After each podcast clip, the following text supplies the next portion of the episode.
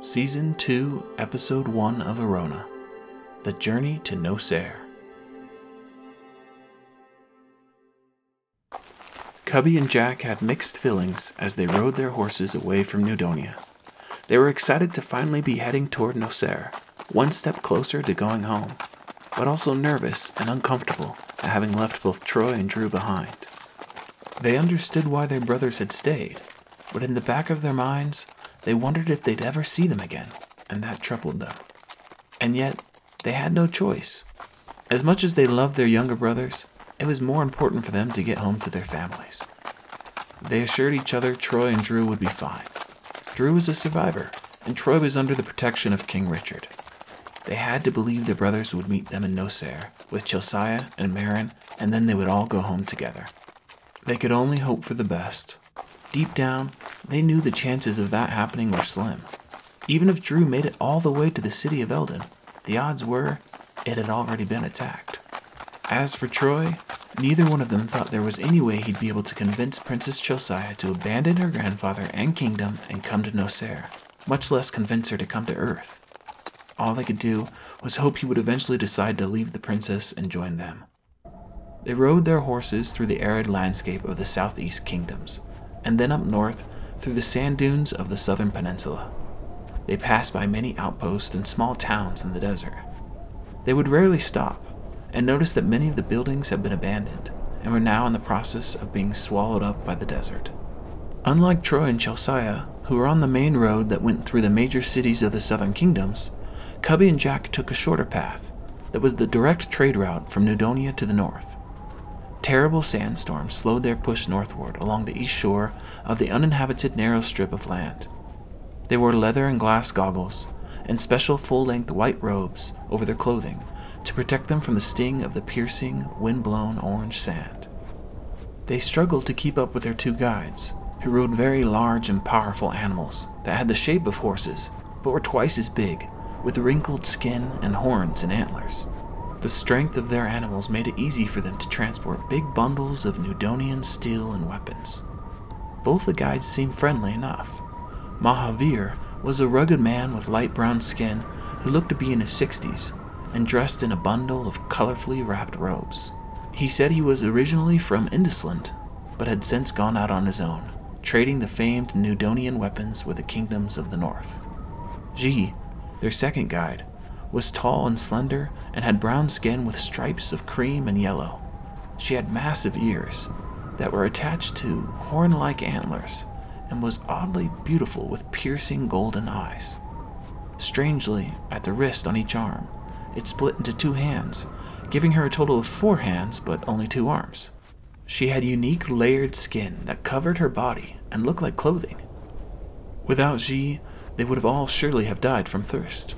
Somehow, by putting her huge ears to the ground, she was able to detect water deep beneath the sandy surface. Once she found the water, she and Mahavir would use a long, screw-tipped, collapsible metal pole to reach the water. It resembled a giant straw and could be used to sip from. It wasn't a lot of water, but it was sufficient to keep everyone alive. Finally, they reached the end of the sandy peninsula and continued to hug the eastern shore of Orona. Their guides were particularly nervous about their journey through the wastelands of Asu Katala. "We travel only at night for the rest of our journey," she announced in her strange, raspy voice. "Not safe until we reach Nosair." The two moons of Orona provided enough light for them to travel, and over time, their human eyes seemed to adjust. She was able to easily see at night, and insisted they tie their horses to her beast, which they learned was called a gupa. Early one morning, after another long dark night of travel, they finally reached the edge of the wastelands. As they passed through, Mahavir suddenly turned back to them, his voice urgent but just loud enough to be heard. "Get down." He signaled for them to lie on the ground, and they did as he said, both trying unsuccessfully to pull their horses down with him as Mahavir had done with his gupa. Luckily, they were now in a dense forest, and the brush hid their failure. A sprawling army slowly marched west, directly in front of them. Huge, hairy animals, roughly twenty feet high, marched in a line. They looked like giant, powerful water buffalo, and wore thick leather armor that covered their bodies. Riding on top of the beast were upward of twenty soldiers, wearing funny-looking metal helmets and each carrying a spear. The soldiers were short and stocky and had strange wrinkled faces and full body armor. They didn't look human. Besides the beast ran hundreds of large cat-like creatures with long fangs. They resembled a mixture of a horse and a lion. Their riders seemed to be the leaders and were directing the army. "They march to Castone," whispered Mahavir. "They are not Francis Richard, from the kingdom of Rinaldith." Cubby's heart sank as he thought of Troy and Drew. They sat quietly for the next two hours waiting for the army to pass. "We need to get away from this place before we camp," Mahavir said when they were gone, and he set out carefully and across the now muddy path the army had made. Cubby and Jack followed, and had almost reached the other side and the shelter of the dense forest when one of the giant cats came sprinting towards them, presumably trying to catch up to the army. "Don't move!" she shouted from atop her gupa behind them. The giant cat slowed as it approached, its rider staring at them suspiciously, and stopped a few feet away. The cat let out a roar. The rider began yelling at them in a strange guttural language with a deep, rasping voice, waving his spear as he did. She replied in the same accent. Cubby heard the name Nosair. The rider snapped back at her, shaking his ugly head and waving his spear again, now obviously upset. In reply, she threw open her long robes, exposing her arms and four hands, holding two crossbows. Before Cubby and Jack could even blink, a barrage of bolts flew toward the enormous cat and its passenger. The soldier was only hit in the arm, but the cat took bolts in several places, and it loosed another terrible snarl. Cubby tried to grab his sword, but the cat leapt over them, knocking him off his horse. As he scrambled to his feet, he saw Mahavir chasing after the wounded cat on his gupa. The blade of Mahavir's long, feathered spear flashed in the morning sunlight as he swung, cutting the rider down. "Go!" Mahavir yelled as he rode back toward them, and they hurried across the rest of the path to the forest. Days passed. They continued to travel only at night without further incident. Luckily, other than being exhausting, the journey was now surprisingly pleasant. One area they passed through was stunning. It was a white forest of tall stone bushes that looked and felt like coral. The endless variety of coral shrubbery would sprout night-blooming flowers that glowed the now familiar Oronic blue in the moonlight. They passed through a vast and beautiful yellow and purple forest full of life. She was continually hunting as they traveled, shooting many mysterious animals that she would cook over the fire. The wildlife was wonderfully camouflaged. For example, when they passed through the orange grasslands, G would hunt orange lion-faced rabbits. When in the forest, they mainly ate purple and yellow monkeys and monkey-faced deer. She didn't seem to like the taste of cooked meat and preferred to eat fresh scorpion beetles that looked and sounded disgusting. She would quickly grab them from a rock or tree as she rode by and rip off their tails and take crunchy bites out of the enormous insects as they squealed. As the sun rose at the end of another night's ride, Mahavir stopped at the edge of a plateau just in front of Cubby. "We're here!" he yelled, sweeping his arm in a broad gesture at the landscape ahead. "The gateway to the Holy Kingdom." Cubby and Jack rode over to him and peered out over the edge. In the distance down below them was a valley of twisted rock formations that spread as far as they could see. In the center of this maze stood one towering natural stone pillar that stretched high into the heavens. He could see smooth stone buildings through the clouds.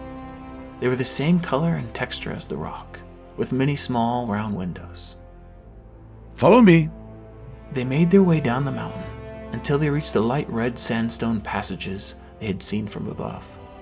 Their guides knew exactly where to go and quickly selected one of the thousand winding narrow crevices. Mahavir dismounted his gupa and began tying it to one of the few ancient trees outside the mouth of the passage. "We'll leave the animals here. It is impossible for them to make it to the narrow paths." The others dismounted and did the same, before following Mahavir into the narrow opening. "Stay close to us. The guardians of Nosair protect these canyons. Men and women are sent from kingdoms and tribes all over Orona to watch over these lands. It is a great honor, and only few are chosen.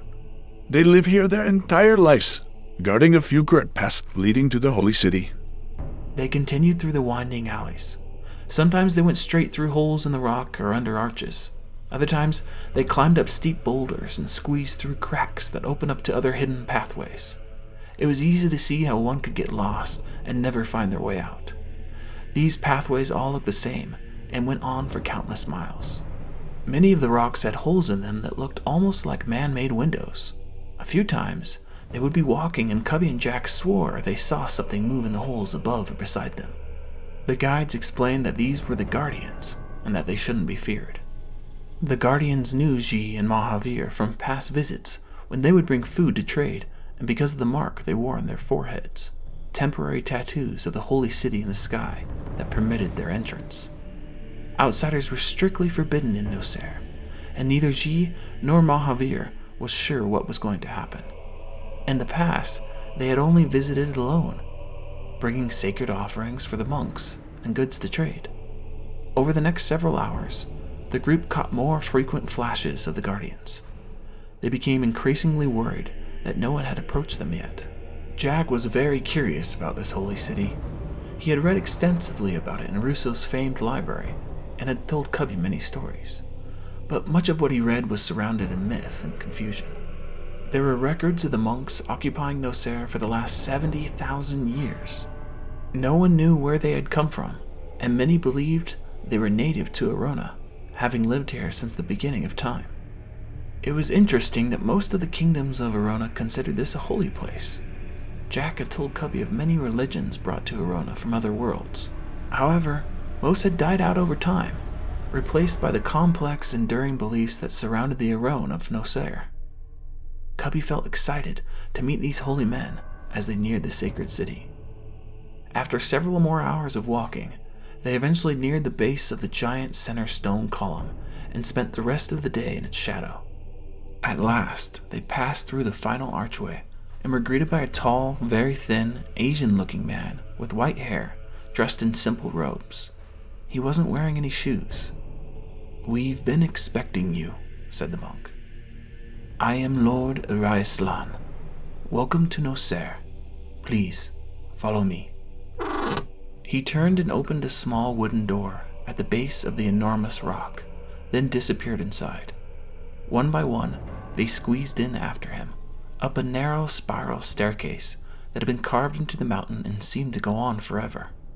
After what felt like ages, they emerged into a large open room with many small round windows letting in the remaining sunlight. Brightly glowing pure Orone trickled down the walls before flowing into the cracks in the floor that fed a square pond in the center of the room. "Why have you come here?" asked the monk, turning to face them. "King Richard sent us. He told us that you could help us return to Earth," said Jack. "Does it have to do with the power they roam? If so, how can it help us return home?" "To understand the Orone completely is to understand everything. For everything is the Orone, and the Orone is everything." Jack glanced at Cubby. The brothers remained silent, neither one of them knowing how to respond to the monk's strange non-answer. "It is the lifeblood of the universe. Everything you see, feel, smell, hear, and taste is made from Orone." They simply stood there, staring at the glowing liquid as he pointed to it. "In the beginning of time, the Creator used Orone, the Creator's life force, to form the universe. Every planet, being, plant, and animal was created from this original source of Orone. After the Creator had established the order of the universe and started the process of life as we know it, he left the core of the original source at the center to provide balance and harmony. This core developed into a large planet that became known as Orona. Orona holds the universe in order. Her connection with the countless and ever-growing planets and all life that flourishes in the universe is ever present. From time to time, she pulls her subjects back to the core. This is why you are here. Orona wanted you back. For some mysterious reason, you were selected to return. Whether the hand of the Creator was involved in that selection, I know not.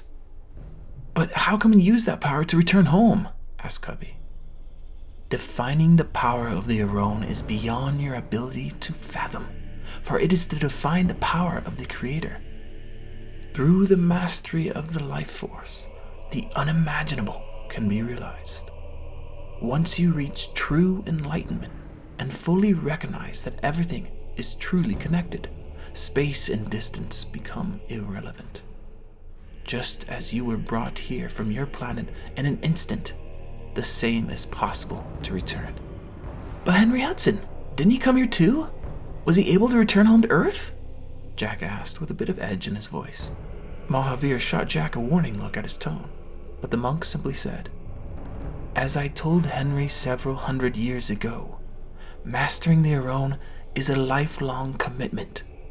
I've spent the last twelve thousand years dedicating my life to its teachings and have only just scratched the surface. It is better that you accept your fate. Orona has selected you. There must be a reason. Now is the time to learn why." Cubby's heart began to pound. "I'm sorry, Lord Araeslan, but we don't have that much time. Our families will be dead long before we return home. Please, there must be something you can do to help us return.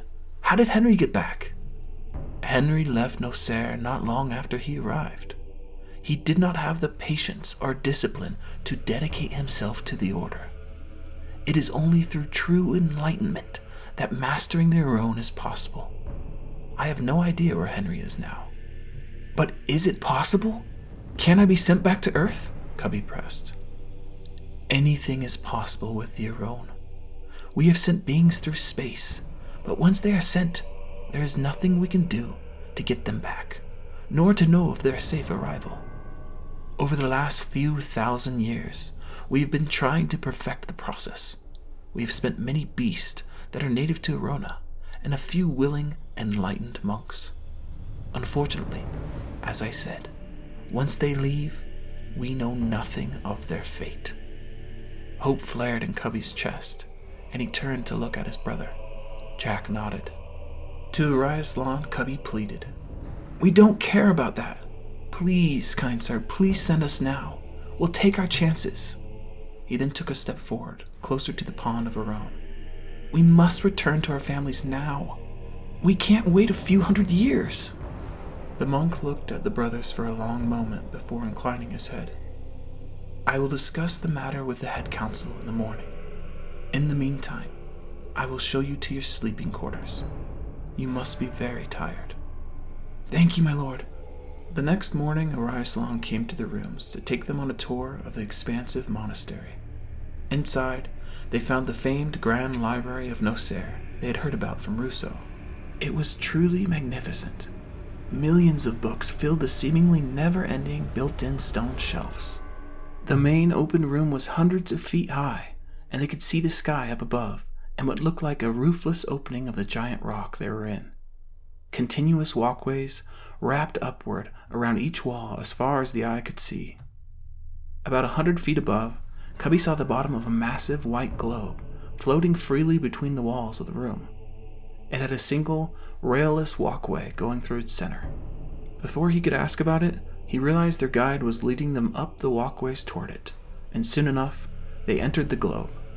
It was dark, with countless tiny lights blinking at them from every direction.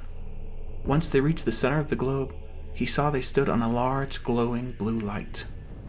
"The light you stand on now represents Orona, the center of the universe. The lights you see around you represent the countless galaxies and suns of an ever-expanding cosmos." "Where is our planet?" asked Jack. "Where is Earth?"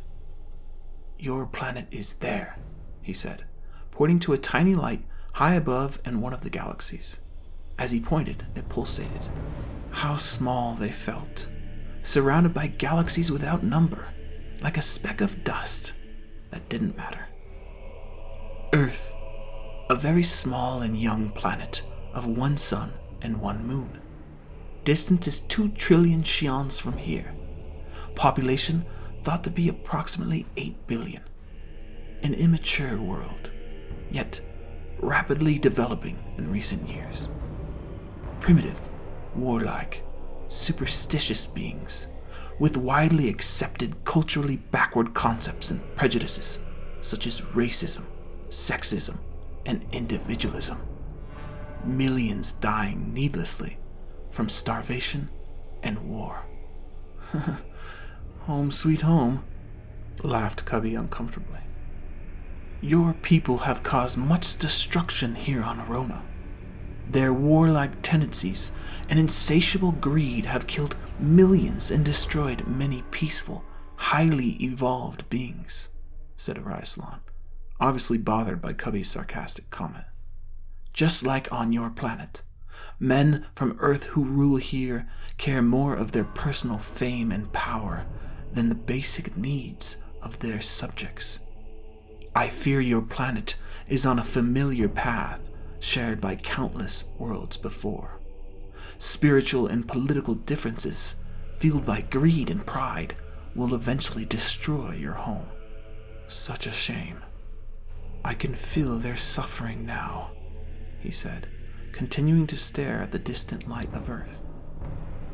Our people seem to be much more advanced than people here on Orona. How can you say that they are primitive? Asked Jack. Technology is merely a side effect of distance from the Creator. All intelligent beings have souls connected to the Creator. Those souls instinctively desire to be closer to the Creator's core. The farther a world is from Orona, the stronger those beings intuitively desire to return. This causes beings from planets on the outer edges of the universe to subconsciously develop technology at a more rapid pace, Araeslan explained, as countless small dots, farther away from where we stood, started pulsating. Time reveals all unknowns. Most planets closer to Orona are far older than yours, and have had billions of more years to progress. Their beings have had much more time for their physical and intellectual capacities to evolve. Once those beings arrive here, their desire for technology fades away, and they are unable to find the materials needed to make their old technologies work. It is here they must learn to utilize the most powerful technology in the universe, the Orona. How soon can we ask the council to help us? Follow me. We will go and see the head council now. They were then led out of the library to the top of the rock mountain and into a large transparent walkway leading away from the stone monastery. The floor, walls, and ceiling were made of what seemed like glass, but somehow clearer. They could hardly tell the difference between the glass and the blue sky, and it almost felt like they were walking on air. They looked below through the breaks in the clouds and could see the maze of the canyons they had passed through. The walkway opened into a large room made of the same type of glass. In front of and above them, standing in a semicircle of seven, was the head council. These were the monks who were in charge of Nosair. They had each served here for more than a thousand years. There were four women and three men, all beings of different types, each radiating a strong light blue glow. The brothers were guided to a spot about twenty feet from the council, where Lord Araeslan told them to wait. After several minutes of silence, he returned. The Lord Masters have reached a decision. They have told me that you are permitted to stay and learn the ways of the Orona. Please know, this does not guarantee you will make it home. This also means you will live a simple life of study and meditation, cut off from the outside world. If, after some time, we feel you are ready, we will attempt to send you back to Earth. How long will that take? Asked Cubby. If you work hard, you might be ready in less than ten years. Ten years? No way, Jack erupted. He grabbed Cubby's arm. Come on, Cubby, let's go. Cubby stayed where he was. Is this the only way back to Earth? He asked Araeslan. Yes, it is the only way. Then I'm staying. What? Jack stared at him, speechless. Then he grabbed Cubby's arm again. Cubby, no! Let's go in with the others in Castone! Cubby pulled his arm free and stepped toward the monk. Araeslan merely nodded, as though he had expected the descent. The head council said only one of you would be staying. I will tell your guides that only one of you will be joining them on to Castone. Now, please follow me, and I will show you back to your room. As he turned and began to walk away, Cubby moved to follow, but Jack blocked his path. Cubby, come on! You can't stay here for ten years! Cubby threw up his hands. What choice do I have? I have to get back. Besides, I can't keep going on like this. I- I'm a mess. I don't think I've been sober for more than five minutes since we got here. Jack opened his mouth to retort but hesitated as their eyes met, and he noticed Cubby's tears.